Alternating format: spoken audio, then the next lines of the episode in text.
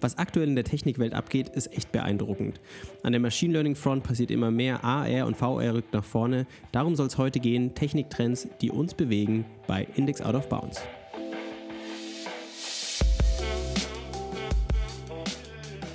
Schön. Thomas, du hast dieses Thema vorgeschlagen, weil du aktuell komplett weggeflasht bist von irgendwas. Oder wie kam es dazu? Ist ja auch, ähm. also bevor, vielleicht bevor du zu deinem Thema kommst, möchte ich erstmal sagen, ist schon auch geil, dass in unserer Branche, dass sich da so, noch so viel tut und man da irgendwie irgendwie, also es ist auch ein bisschen erschreckend. Als Entwickler denkt man sich manchmal so, fuck, wie soll ich da am, am Ball dranbleiben, am Zahn dranbleiben, am Zahn der, am Zahn des Balls dranbleiben. wie soll ich da dranbleiben? Aber es ist schon auch Wahnsinn, wie schnell es da Entwicklungen gibt und es ist auch cool, dass man selber irgendwie Teil davon sein kann. Und alles ist irgendwie Open Source, man kann da, man kann äh, join, kann sich irgendwie daran beteiligen, man kann selber Packages dazu veröffentlichen.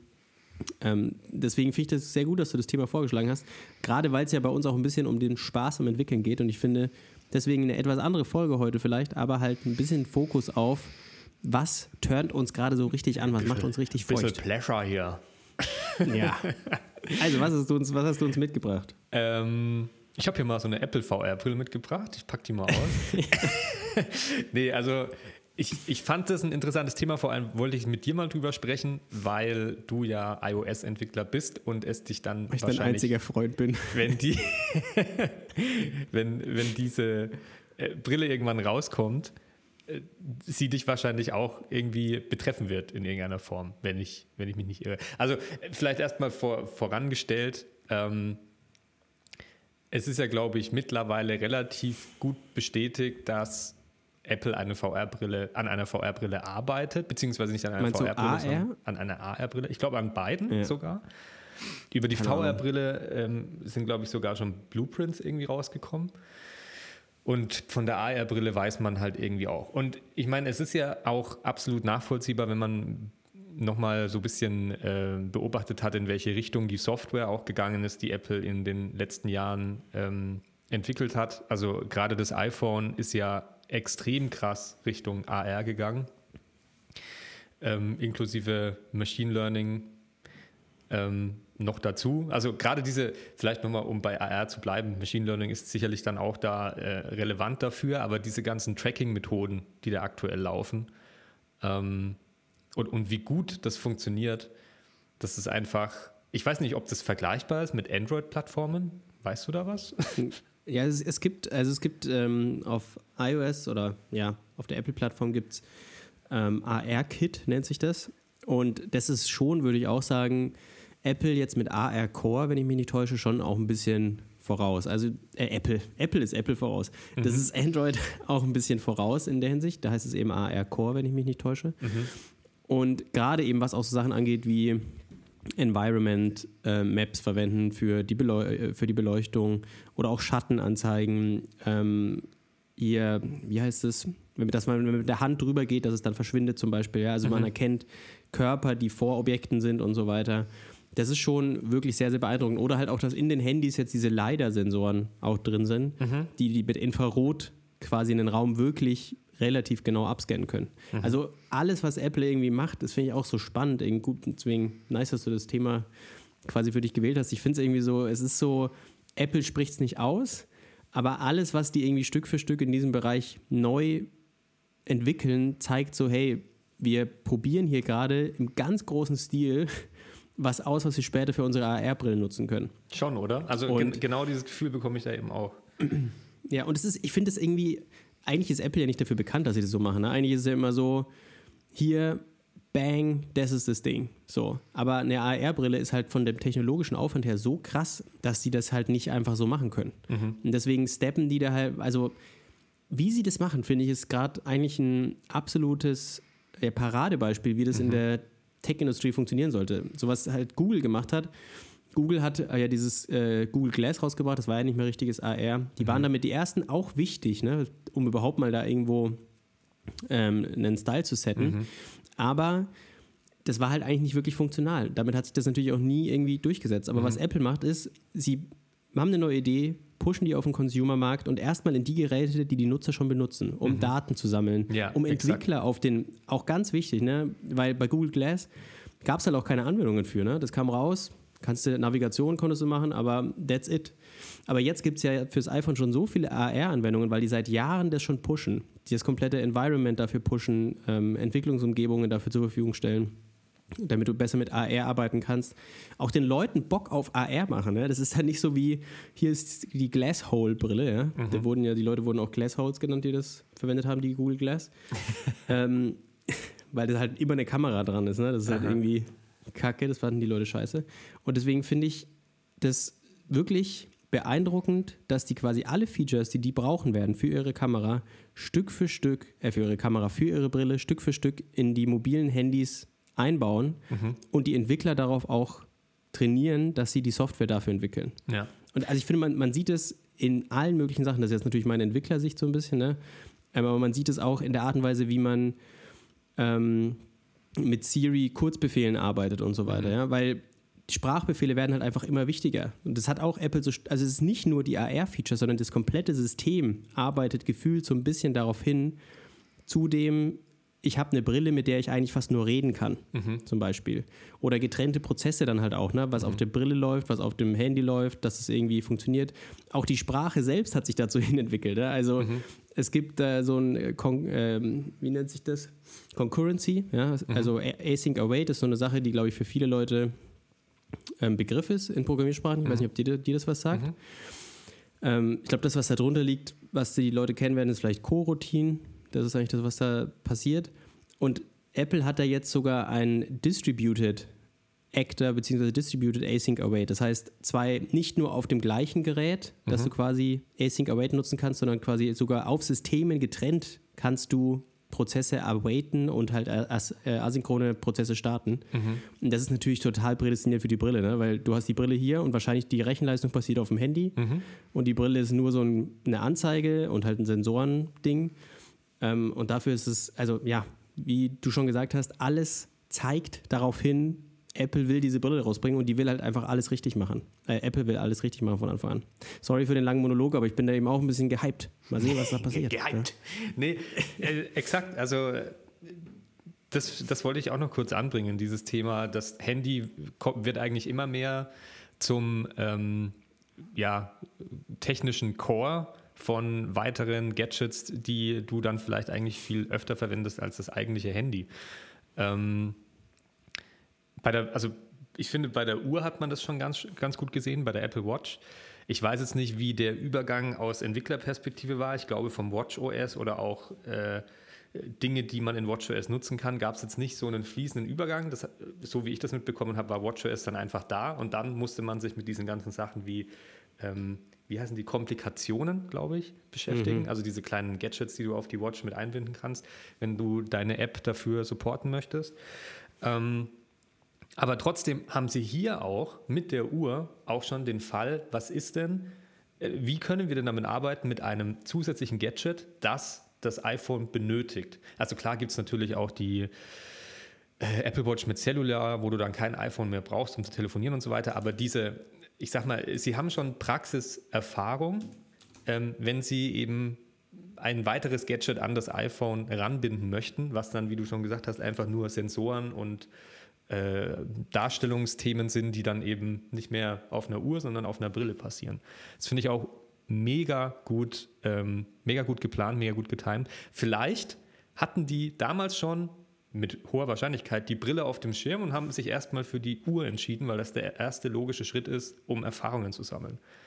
Könnte mhm, ich mir vorstellen. Ja die Uhr ist natürlich auch viel weniger kompliziert, mhm. den Weg da irgendwie zu gehen. Mhm. Und allgemein ist natürlich, also auch jetzt nicht nur, weil Apple das macht, sondern auch wenn Apple vor, weiß ich nicht, wann war das, dass es bei mit Google Glass war, ich glaube 2013, 2012, irgendwie sowas. Das war da, als ähm, du bei Heise warst, das weiß ich noch. Ja, genau. ähm, ich glaube, dass es natürlich auch genau, da war natürlich die Akzeptanz auch noch nicht so hoch einfach. Mhm. Also auch wenn Apple die da rausgeschmissen hätte, wäre es vielleicht so, hm, keine Ahnung. Aber jetzt ist es ja so, VR-Brillen sind mittlerweile im, im Massenmarkt angekommen. Also die mhm. Oculus, es gibt jetzt hier diese, ich weiß nicht, ob die, ob dir Pico was sagt. Nee. Pico ist irgendwie so eine, auch eine chinesische Firma, die so Low-Budget, ähm, also eigentlich nicht Low-Budget, sondern eigentlich nur günstige ähm, VR-Headsets herstellt, die eben auch ordentliche Kameras nach außen haben. Also mhm. normalerweise ist es wohl immer so, dass gerade die, die Kamera, mit der man dann die Welt sieht, irgendwie schwarz-weiß ist und eine schlechtere Auflösung hat, aber mhm. die haben eben da auch geupgradet und es ist relativ günstig zu, äh, zu haben und trotzdem sehr gute Hardware verbaut. Das heißt, so die Zugänglichkeit zu VR und AR war halt noch nie so hoch wie jetzt gerade. Mhm. Deswegen glaube ich, ist es jetzt, wenn die jetzt dann in den nächsten Jahren irgendwann kommen wird, ist es schon auch ein viel, viel besserer Zeitpunkt als jetzt die anderen Technologien. Und man hat auch den Eindruck, dass keine andere Firma ich will kein Apple-Fanboy sein, ja, ich mhm. bin es leider ein bisschen berufsbedingt, aber ich habe den Eindruck, dass eigentlich keine andere Firma irgendwie an die AR-Technologie von Apple gerade rankommt. Die mhm. sind da einfach wirklich meilenweit voraus. So wie Tesla, was Elektroautos angeht, ungefähr. Ja. Übrigens, guter Punkt, dass, dass, du Tesla mit einwirfst. Ähm, auch die gehen, finde ich, einen, ähm, einen klugen Weg. Ähm, sei jetzt mal dahingestellt, die, die ethische Perspektive, aber einfach jetzt nur mal von, der, von dem Ablauf äh, der Steps, die nötig sind. Ähm, die fangen ja jetzt an, sozusagen dieses, dieses Hirn, was sie für die Tesla-Autos bauen, ähm, um Umgebungen zu erkennen, um ähm, Menschen zu erkennen, andere Fahrzeuge zu erkennen, Straßen zu erkennen. Ähm, das fangen die ja an oder haben sie schon isoliert in sozusagen einem Electronic Brain oder wie auch immer man das jetzt nennen mag. Und der nächste Step ist, dass sie dieses Hirn ja wieder isoliert rausnehmen und in einen Tesla-Bot einbauen. Der mhm, dann ja. im ersten Schritt in der, direkt in den, in den Mega- oder Gigafactories heißen die, glaube ich, ne? in den äh, mhm. äh, Firmen, wo Teslas hergestellt werden, äh, an den Produktionsstraßen eingesetzt werden und halt erstmal einfache Aufgaben übernehmen. Ähm, aber das ist, ein, ich finde, das ist ein smarter nächster Schritt, weil du hast erstmal dieses Auto, was sozusagen schon Daten sammelt und sich mit der Umgebung ähm, vertraut macht, mit der, mit der echten realen Welt. Und auf diesen Daten kannst du aufbauen und dieses, das, was du gesammelt hast, sozusagen einfach in das nächste Produkt stecken. Ob das jetzt ein Roboter sein muss als nächstes, keine Ahnung. Aber es ist auf jeden Fall ein smarter Move, das, was man gelernt hat, jetzt einfach ins nächste Produkt zu stecken. Hm. Ich habe auch das Gefühl, es greifen gerade so viele kleine Prozesse in vielen Branchen irgendwie ineinander. Also auch dieses, es gibt ja super viele Plattformen, wo mittlerweile ähm, viele so Machine Learning-Daten aufbereitet und geladen, geladen worden. Mhm. Ähm, ich glaube, Happy Face oder so heißt es, ich bin mir gar nicht sicher. Ähm, fällt mir leider gerade nicht. Oder Lawthing, irgendwas. Es gibt auf jeden Fall eine ziemlich bekannte Plattform, ähm, wo man eben so Machine Learning-Datensätze sich einfach laden kann. Mhm. Und das, diese, die Voraussetzungen sind einfach gerade gut, um sich in diesen Bereichen irgendwie weiterzuentwickeln und neue Sachen zu machen. Und ein Punkt, den ich auch noch dazu sagen möchte, ist, das habe ich jetzt gerade mit Swift UI gemerkt, ist jetzt nicht so eine neue Technologie, wie man möchte, mhm. also gesehen an der Relevanz für die, ähm, für die Com Consumer. Aber was ich mitbekommen habe, ist, dass es quasi sich für die Leute, die von Anfang an auf Swift UI gesetzt haben, auf dieses neue Framework von Apple für die App-Erstellung, die haben richtige Schmerzen ähm, erlitten, aber jetzt, wo SwiftUI immer erwachsener wird, sind das die Experten. Das mhm. sind die Leute, die jetzt von anderen Firmen, die sich denken, hey, also von großen Firmen, die jetzt überlegen, ich möchte auch gerne SwiftUI einsetzen, die werden von denen jetzt gebucht für ein Heidengeld, dass die mhm. da halt Workshops geben. Mhm. Und was ähnliches können wir hier jetzt, ich glaube, jetzt ist noch der Moment, wo es sich auch lohnt, auf AR, VR, Machine Learning irgendwie aufzuspringen, wenn man da Bock drauf hat, mhm. weil es noch, noch der Punkt ist, wo es spezialisierte Filme gibt, die sich darauf orientiert haben, aber noch nicht die große breite Masse. Aber mhm. der Punkt wird kommen, wo jede Firma dann sagt, fuck, wir brauchen eigentlich, also es wäre super gut für uns, wenn wir jemanden hätten, der mit dieser AR-Brille umgehen kann, mhm. der dafür was entwickeln kann. Und dann ist es nice, wenn man schon Erfahrung hat und sich dahingehend wertvoll gemacht hat. Also gerade mhm. wenn man Consulting macht oder irgendwie als Freelancer, glaube ich, könnte das auch eine ganz, ganz interessante Phase gerade sein. Mhm. Ja, absolut, sehe ich auch so. Ähm, wir haben noch ein weiteres größeres Thema, ähm, was, glaube ich, uns beide auch sehr interessiert. Ich würde sagen, das sprechen wir nach einer kurzen Pause an, oder? Ja. An dieser Stelle vielen Dank an dich, dass du uns unterstützt, indem du unseren Podcast hörst. Was ist deine Meinung zu dem Thema? Schreib uns deine persönlichen Erfahrungen über Twitter an das Twitter-Handle at norbibraun für Christian oder an at Thomas Dierol für mich. Beides findest du auch in den Show Notes. Außerdem würden wir uns natürlich mega freuen, wenn du unserem Podcast folgst und ein fester Zuhörer wirst. Jetzt noch viel Spaß beim Zuhören. ein weiteres Thema, was ich gerade irgendwie so, gerade durch Kollegen und Freunde am Rande mitbekomme und was ich super spannend finde, ist das Thema ähm, Generierung von Artworks durch künstliche Intelligenz. Da mhm. gibt es ja zwei echt große Technologien, wenn man so möchte. Einmal Stable Diffusion und zum anderen DALI. Wobei DALI, also mein Wissen ist da ein bisschen dünn, ne? ich bin nur fasziniert davon. Ähm, wenn da Interesse besteht bei den ZuhörerInnen, können wir da sehr gern vielleicht auch mal jemanden einladen, der sich besser damit auskennt. Ähm, aber Elon DALI Musk ist vielleicht? quasi von Elon Musk. Hier, ja, wir würden da gerne drüber sprechen. Ähm, und zwar, DALI ist die Lösung von OpenAI, die Firma von Elon Musk, wie du schon gesagt hast. Und Stable Diffusion ist, soweit ich verstehe, eine Open Source, ein Open Source Netz, was diese Bilder ähm, erzeugt und einen etwas anderen Ansatz hat auch als äh, DALI. Und damit ist es natürlich auch irgendwie zugänglicher als jetzt zum Beispiel DALI und wird auch in weiteren Bereichen irgendwie verwendet. Mhm. Und wieso, wieso ich das jetzt irgendwie spannend finde, ist, weil ich habe das Gefühl, dieses, dass AI Bilder generiert, gibt schon super lange irgendwie. Mhm. Und lange war es so, hm, keine Ahnung, passiert halt, was ist daran so special? Aber jetzt sind wir an einem Punkt, wo die Ergebnisse wirklich krass aussehen. Also es ist so ein bisschen wie künstliche Intelligenz träumt. Mhm. Und im Endeffekt, das Ergebnis sind häufig immer nur noch Bilder. Aber was ich eben so krass finde, ist die neue Branche, die sich dadurch irgendwie, oder was die neuen Möglichkeiten, die sich daraus ergeben. Mhm. Denn wir haben zum Beispiel in der Firma so gemeinschaftlich, das heißt wir, ich war nicht dabei, ein Kollege von mir hat es angestoßen, der da eben mehr drin steht, ähm, und hat mit Kollegen zusammen ein Bild erzeugt. Weil du kannst bei Dali ähm, auch nicht nur sagen, du willst ein, ein riesiges Bild erzeugt haben, sondern du kannst quasi auch ganz, ganz viele Prompts denen geben, weil du mhm. beschreibst mhm. ja quasi die Szene, die du haben willst. Und Dali mercht dir die dann auch so in einem Style so zusammen, dass es dann eine große Leinwand ist. Mhm. Und das hat ermöglicht halt zum Beispiel so einen kollaborativen Akt, der so in der Kunst eigentlich gar nicht möglich ist. Du kannst ja eigentlich nicht einen Künstler vorne hinstellen und dann 30 Leute drumherum und dann sagt der so, hey, was soll ich malen? Und dann sagt der eine, ein Apfel. Und dann sitzt er erstmal eine halbe Stunde da und malt einen Apfel und alle anderen können nichts sagen. so, okay, wenn ich fertig bin, was soll ich malen? Ein Einhorn ähm, made of sound, so zum Beispiel. Sowas sind, das sind ja auch so abgefahrene Sachen, die mhm. man da dem ähm, dieser KI geben kann. Aber das ist eben mit dieser KI jetzt möglich, dass du wirklich einfach in der Gruppe, jeder kann so eine Idee reinwerfen, du gibst es ein, gibst doch einen Stil mit ein ähm, wie, welche Auflösung du das haben willst, ob es fotorealistisch sein soll, ob es gezeichnet sein soll, ob es nach einem Künstler nachempfunden sein soll.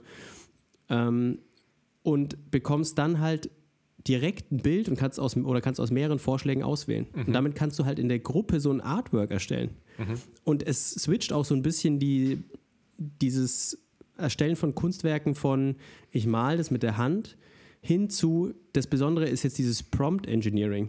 Wie mhm. beschreibe ich möglichst genau, was ich als Ergebnis haben möchte?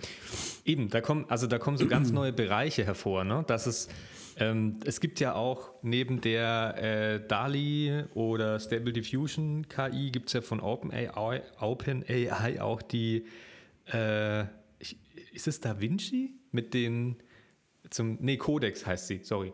Es gibt die Codex KI, mhm. die dir Software schreibt. Also du kannst dir sagen, ich möchte eine Funktion haben, die das und das macht. Dann möchte ich eine Variable, die darauf zugreift und ich möchte eine weitere Funktion, die mit dieser Variable das und das macht. Und dann schreibt er dir den Code runter, kannst noch die Programmiersprache auswählen. Aber das kannst du natürlich nur auf ein gewisses Level treiben, wenn du der Maschine auch genau diese Anweisungen gibst, mit der sie bestmöglich umgehen kann. Und das ist echt, also es, bei Machine Learning haben wir es ja auch gelernt oder gesehen. Ähm, äh, vor ein paar Jahren noch wäre ja so die Stelle des Data Analysts oder Machine Learning Engineers noch nicht so gefragt gewesen wie heute, wo es diese ganzen Sachen gibt. Ich glaube, dieses Prompt Engineering, wie du es gerade schon genannt hast, wird in Zukunft auch immer interessanter und wichtiger werden. Vielleicht einfach, wahrscheinlich wird es einfach ein Bestandteil werden von diesen, ähm, von diesen Jobs. Aber es ist etwas, was man wahrscheinlich können muss, um diese KIs entsprechend optimal bedienen zu können, könnte ich mir vorstellen. Ja ich kann mir auch, genauso wie du das gesagt hast, ne, so ein Data Analyst oder Data Science Angestellter oder Angestellterin, Angestellterin, Angestellterinnen, Angestellten,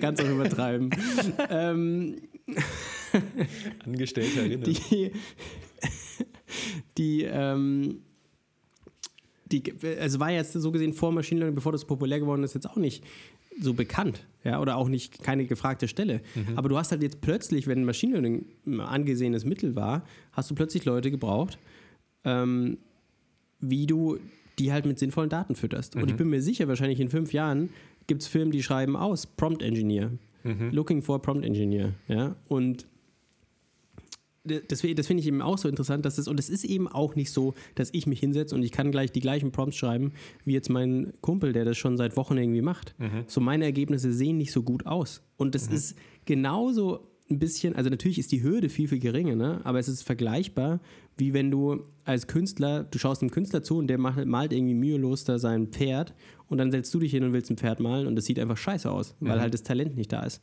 Mhm. Also ich glaube eben, dass es da ganz, ganz viele ähm, neue Bereiche geben wird, wie das eingesetzt wird.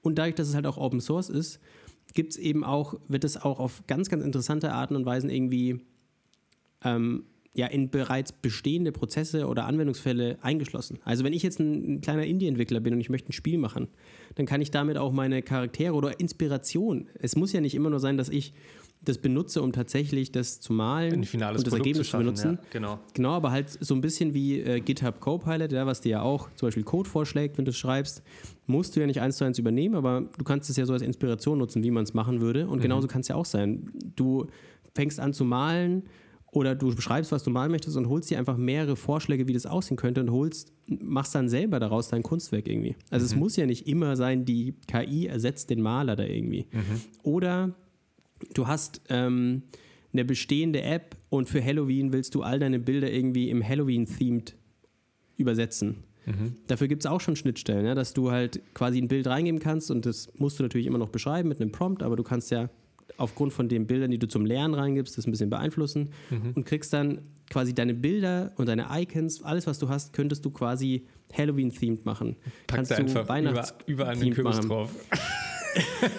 alles sind Kürbisse nur noch. Aber, oder auch allgemein, die, die, Filter, die du machen kannst, ja, die es für, keine Ahnung, bei Snapchat oder was es ich gibt, mhm. sind ja auch grenzenlose Möglichkeiten, die man da hat. Und ähm, da muss ich gestehen, bin ich auch so ein bisschen hyped. Und abgesehen von dieser Bildergenerierung ähm, hat ja OpenAI noch ein anderes krasses Netz rausgebracht, das nennt sich Whisper. Mhm. Das ist äh, Text, äh, Speech to Text. Ja? Also ah, du lädst okay. da quasi mhm. Dateien hoch, wo jemand redet und kriegst am Ende eine Textdatei raus. Mhm. Und was ich gehört habe, sind die Ergebnisse wirklich beeindruckend davon. Also es funktioniert extrem gut und es schreiben schon Leute, dass sie das gerne für Podcasts verwenden soll, äh, wollen oder beziehungsweise schon dabei sind, das zu verwenden, um Transkripte zu erzeugen. Mhm.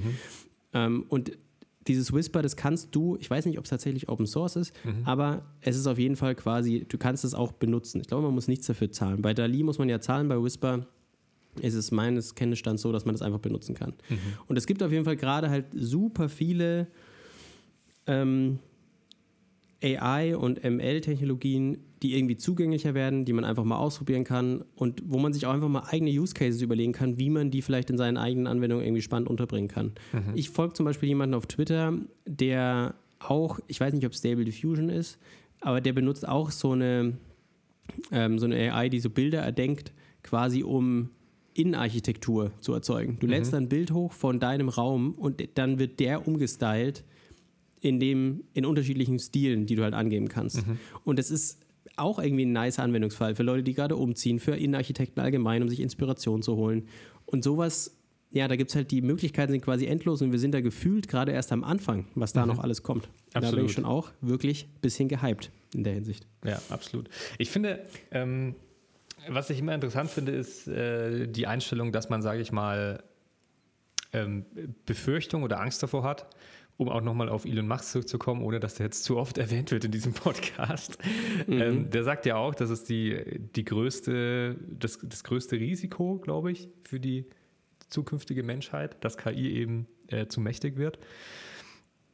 Ich, also ich, ich denke, so eine Person kann das sicherlich besser einschätzen als irgendwie jemand von uns, aber ich denke mir immer, am Ende des Tages sind das alles trotzdem nur, ähm, wie sagt man, also ist es am Ende nur Lo Wahrscheinlichkeitslogik, die auf bestehende Daten, auf einen bestehenden Datensatz zugreift und sich daraus sozusagen Schlüsse zieht.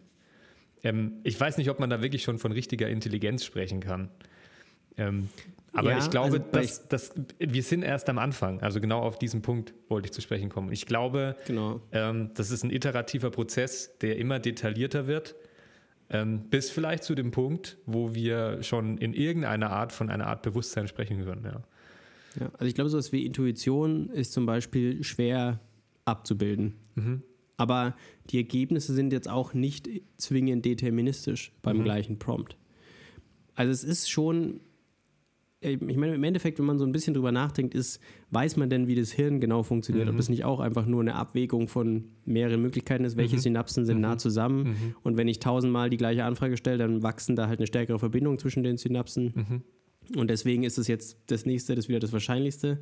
Also, ich glaube auch, dass wo wir gerade sind, das ist keine super, ist keine Intelligenz, aber das Problem, was ja auch Elon Musk meint, ist, in dem Moment, wo du eine Superintelligenz schaffst, ist es vorbei. Mhm. Weil am Anfang bewegt sich das noch so langsam, Step by Step. Und wenn du aber ein, ein gewisses Intelligenzlevel erreicht hast, dann ist es, also dann gibt es keinen Return mehr. Mhm. Weil ab dem Moment wird es, die kann sich ja ständig nach, also ständig auf 1000 Threads laufen, die kann sich immer wieder selber weiterentwickeln.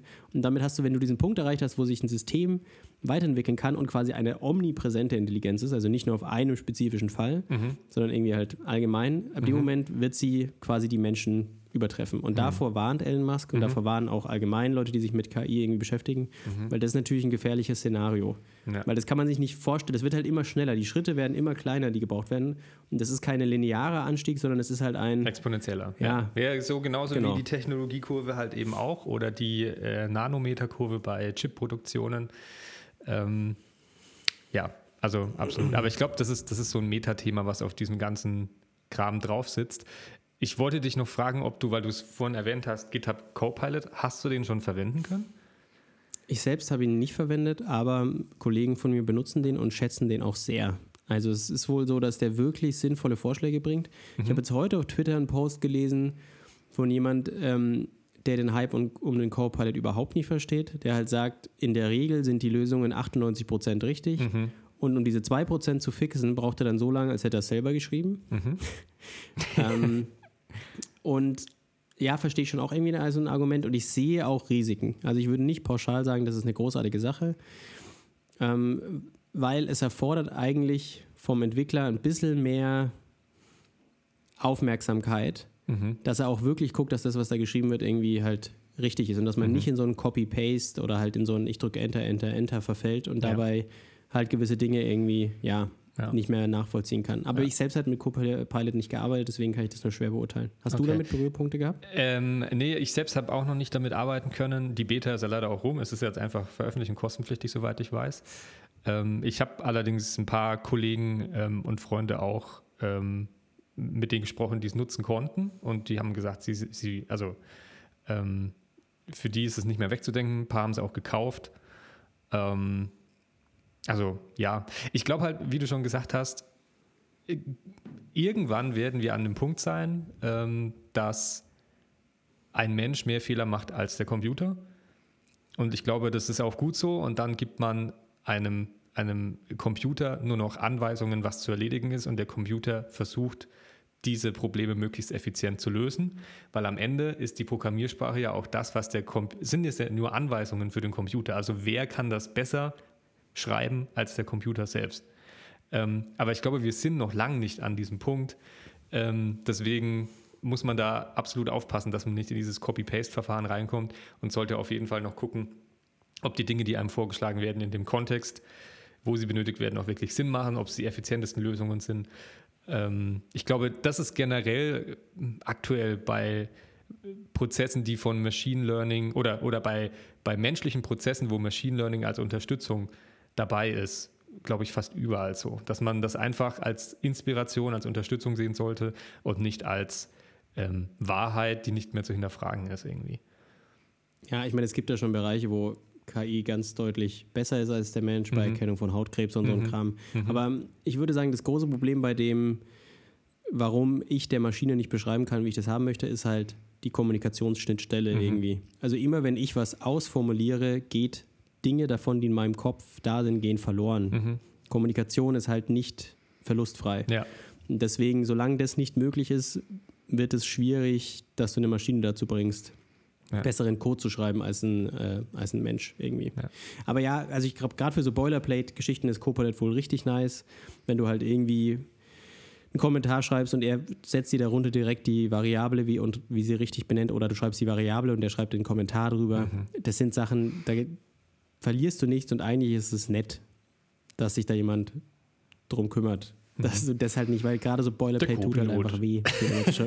ja, der gute Co-Pilot. Ja, jetzt sind wir natürlich ein bisschen, äh, wie du schon gesagt hast, ein bisschen mehr in dieses Meta-Thema reingekommen. Auch mega interessant. Aber finde ich ja auch, ja, finde ich auch, das, da kommt man ja auch so ein bisschen, darum geht es ja auch, wenn man sich vielleicht mal so ein bisschen überlegt, wofür begeistere ich mich gerade, dass man eben nicht nur die Hardfacts anguckt, sondern immer auch, wo man emotional irgendwie drin hängt. Mhm. Ähm, und das ist eben ja auch das Schöne an diesem Beruf, dass das eben viel, viel mehr ist als einfach nur, ich programmiere den ganzen Tag, sondern da hängen ethische Fragestellungen dran, ähm, da hängen ja auch fachlich ganz, ganz viel, ja, für die unterschiedlichen Bereiche, in die man sich halt irgendwie reindiven muss und so drin. Das ist, deswegen bin ich auch froh, dass ich äh, Entwickler geworden bin und mich mit diesem Thema hier beschäftigen darf. Absolut, geht mir auch so. Gut.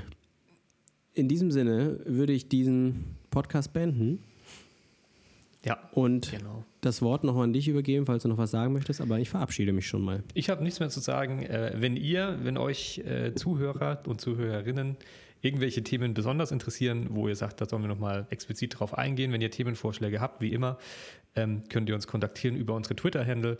Ansonsten vielen Dank fürs Zuhören und bis zum nächsten Mal.